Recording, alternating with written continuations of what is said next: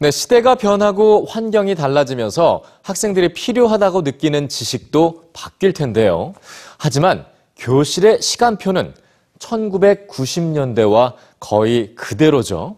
어, 21세기 학생들이 필요로 하는 과목들에는 어떤 것들이 있을까요? 뉴스지에서 만나봅니다. 여기 수업 시간표가 있습니다. 국어, 영어, 수학, 과학, 코딩 등 익숙한 이름들로 채워져 있는데요. 코딩 과목을 빼고는 모두 19세기부터 존재했던 과목들 뿐입니다. 지금은 21세기, 세계가 바뀌고 환경이 바뀌었는데 그렇다면 새롭게 필요한 과목들은 없을까요? 핀란드에서 전국의 학생들을 대상으로 관심사에 대해 설문조사를 했는데요. 아동과 청소년 모두 기후 변화를 두려워하고 있고 더 많은 교육을 받고 싶다고 말한 것으로 나타났습니다.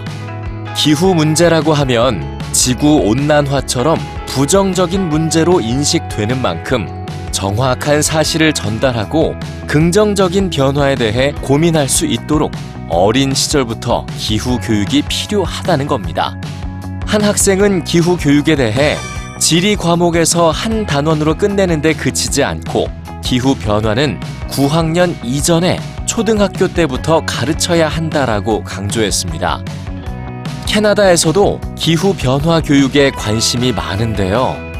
기후 변화에 대한 전통적인 지식과 함께 기후와 관련된 과학 지식을 가르치고 학생이 환경 문제에 대해 고민하고 기후 변화에 대비해 일상생활에서 실천할 수 있는 내용을 학습합니다.